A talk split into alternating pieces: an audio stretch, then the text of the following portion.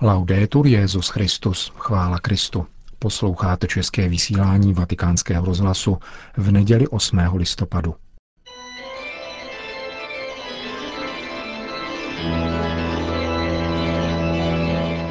Církev a svět.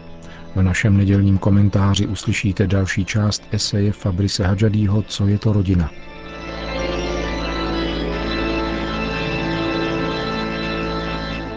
Proč nám tak snadno uniká podstata rodiny? Nepochybně ze dvou důvodů. Prvním, jak jsme viděli, je snaha předjímat. Má se na zřeteli dobro, ba blahobyt dítěte, ale zapomíná se, že dítě je především potomkem. Že tento jedinec je především potomkem, který pochází ze sjednocení jednoho muže a jedné ženy, tedy jeho otce a jeho matky. Může se stát, že otec s matkou chybějí, zároveň či jednotlivě, v důsledku smrti či rozchodu a hledá se pro blaho dítěte způsob, jak zacelit tuto ztrátu. V důsledku tragického neštěstí, protože tatínek byl zabit ve válce, může být chlapec vychován matkou a tetou, tedy dvěma ženami, a vyrovná se s tím. Co je z toho však třeba vyvodit? Že dvě ženy mohou vychovat dítě velmi dobře a že se neštěstí má stát právem a normou, Musí rovnostářský soucit nutně vést k takovémuto zhodnocení neštěstí a k závěru, že předčasná smrt otce je pro jeho syna dobrem? Z tohoto příkladu je zřejmé, že starost o blaho dítěte sice jeho situaci zbavuje dramatičnosti, ale poněkud tak zastínuje samu jeho existenci, jež je plodem matky a otce a je od počátku volána dozrávat v dětství podle daného, nikoli vykonstruovaného řádu, před různými a nepřekrývajícími se zraky muže a ženy.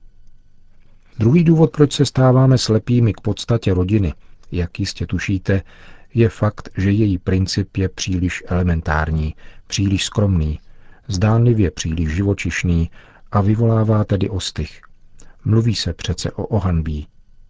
Je mi líto puritánů, ale následník trůnu vždycky pochází z pohlavního styku. Větve ušlechtilého rodokmenu vyrůstají vždycky z ženského klína. Princip rodiny spočívá v přirození. I v případě adoptivní rodiny nebo i duchovní rodiny, kde je otcem opat a bratři jsou fráteři, se všechna ta šlechetná a vznešená označení odvozují od pohlaví. Jména otec a syn vznikají ze smyslového základu, kterým je naše tělesná plodnost. Poněvadž muž poznal ženu a z přebytku jejich obětí vytryskli potomci, existují podstatná jména rodina, otec, matka, syn, dcera a sourozenci. Slovo bratrství, kterým vrcholí republikánské moto, se rovněž odvozuje od pohlavnosti a přirozené rodiny. I famózní genderové teorie, které věří tvrzení, že maskulinita a feminita jsou sociální konstrukty, se opírají o různost pohlaví, bez níž by nám idea mužského a ženského nepřišla na mysl. A bez fantazie Boha Stvořitele by nepřišla na mysl ani andělům. Rodina je tedy především místem, kde se artikuluje různost pohlaví, různost generací a také různost těchto dvou růzností. Různost pohlaví v důsledku plodnosti, jež je vlastní jejich spojení, generuje různost generací. A tato různost generací není vůbec analogická k různosti pohlaví. Dokládá to zapovězení incestu, ale také skutečnost, že muž, který se sjednocuje s ženou, neusiluje v první řadě o potomka, nýbrž chce se především spojit se svojí ženou. A dítě přichází nádavkem. Kdo by při pohlavním styku myslel na novorozence, tak by místo k otcovství tíhnul spíše k perverzi. Rodina tak zahrnuje tři typy svazků. Manželský, muže a ženy, synovský, rodičů a dětí a sourozenecký, dětí mezi sebou. K ním se připojují další tři, na které se často zapomíná, ale které jsou rozhodující pro historický a tím i politický kontext rodiny. Teprve v důsledku moderní atomizace se zdá, že rodinu ohrožuje záleděnost do sebe samé. Rodiny nenávidím vás, uzavřené krby zamčené dveře, žárlivě vlastněné štěstí, píše André Gide. Otec, matka, dítě. Jakoby otec i matka sami nebyli také potomci. A potomkovi nebylo do vínku rovněž dáno stát se otcem či matkou. A jako by všichni nebyli otevřeni vztahům, které nepřetržitě přesahují rodinou buňku. Další tři svazky, od nichž tato atomizovaná koncepce odhlíží, vyplývají ze zdvojnásobení prvních třech svazků samotných rodičů. Sourozenci matky a otce se k jejich dětem pojí avunkulárním svazkem strýců a tet. Dobře víme, jak je v mnoha tradičních společnostech důležitý strýc z matčiny strany, který zmírňuje vůdčí roli otce. Rodiče jsou konec konců také potomci, čímž vznikají svazky mezi prarodiči a vnuky, které mohou mírnit vliv otce i matky a otevírají čas rodiny na čas tradice. A nakonec šestý typ svazku, který plyne z toho prvního, manželského, a má tendenci oslabovat romantickou idylu. Je to švagrovský svazek tchýně, tedy matky k manželovi či manželce jejího potomka. A lze jej označit za jakousi rodovou teorii, která narušuje ideál páru, čímž odkazuje k reálnosti příbuzenstva. Tím se manželská smlouva zároveň stává, tak říkajíc, smlouvou rodu a v zápětí rozšiřuje rodinný prostor na společenský. Zvláštnost rodinných svazků spočívá v tom, že se prvotně nezakládají na rozhodnutí, nýbrž na touze. Nezávisejí na zvyklosti, nýbrž na přirozeném podnětu. Tato touha nepochybně musí vyústit v rozhodnutí, či spíše ve svolení, a přirozenost se projevuje zvyklostními aspekty. Jedná se však o něco, co námi především prostupuje. Obdarování, které vede od druhého a k druhému a proto přesahuje naše kalkulace. Vede nad nás a dál než naše individuální plány. Kdo by si ostatně plánoval tchýni? Otevírá nás totiž druhému pohlaví a druhé generaci a zároveň nám dává účast na čase, který už není náš.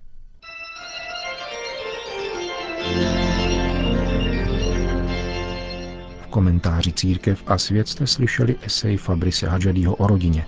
Pokračování příště.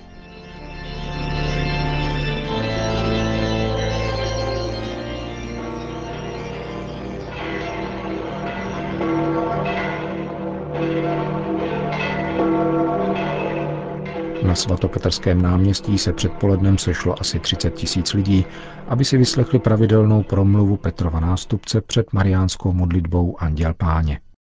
Cari fratelli e sorelle, buongiorno con questo bel sole. Drazí bratři a sestry, dobrý den, krásně dnes svítí slunce.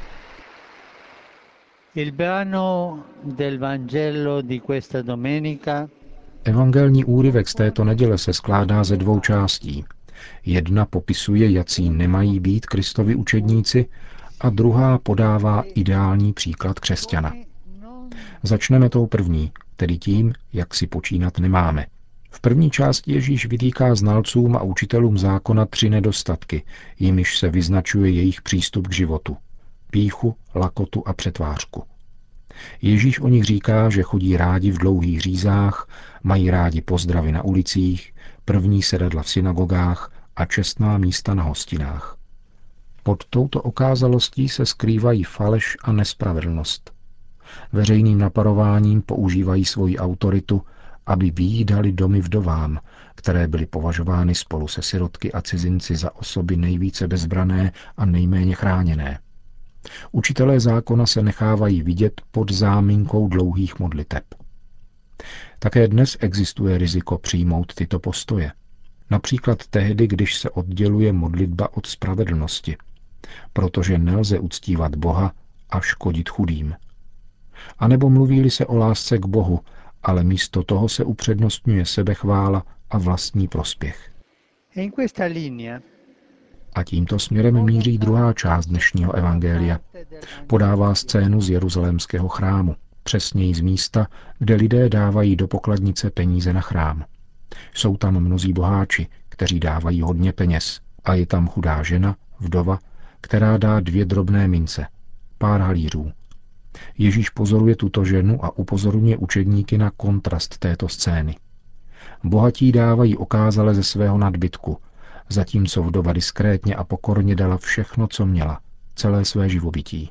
Tato žena tedy dala víc než všichni ostatní, říká Ježíš. Protože byla extrémně chudá, mohla dát jednu minci na chrám a druhou si ponechat pro sebe. Avšak ona nechce být ve vztahu k Bohu polovičatá a zříká se všeho. Ve své chudobě pochopila, že v Bohu má všechno. Cítí se plně Bohem milována a sama jej také plně miluje. Jak krásným příkladem je tato vdova.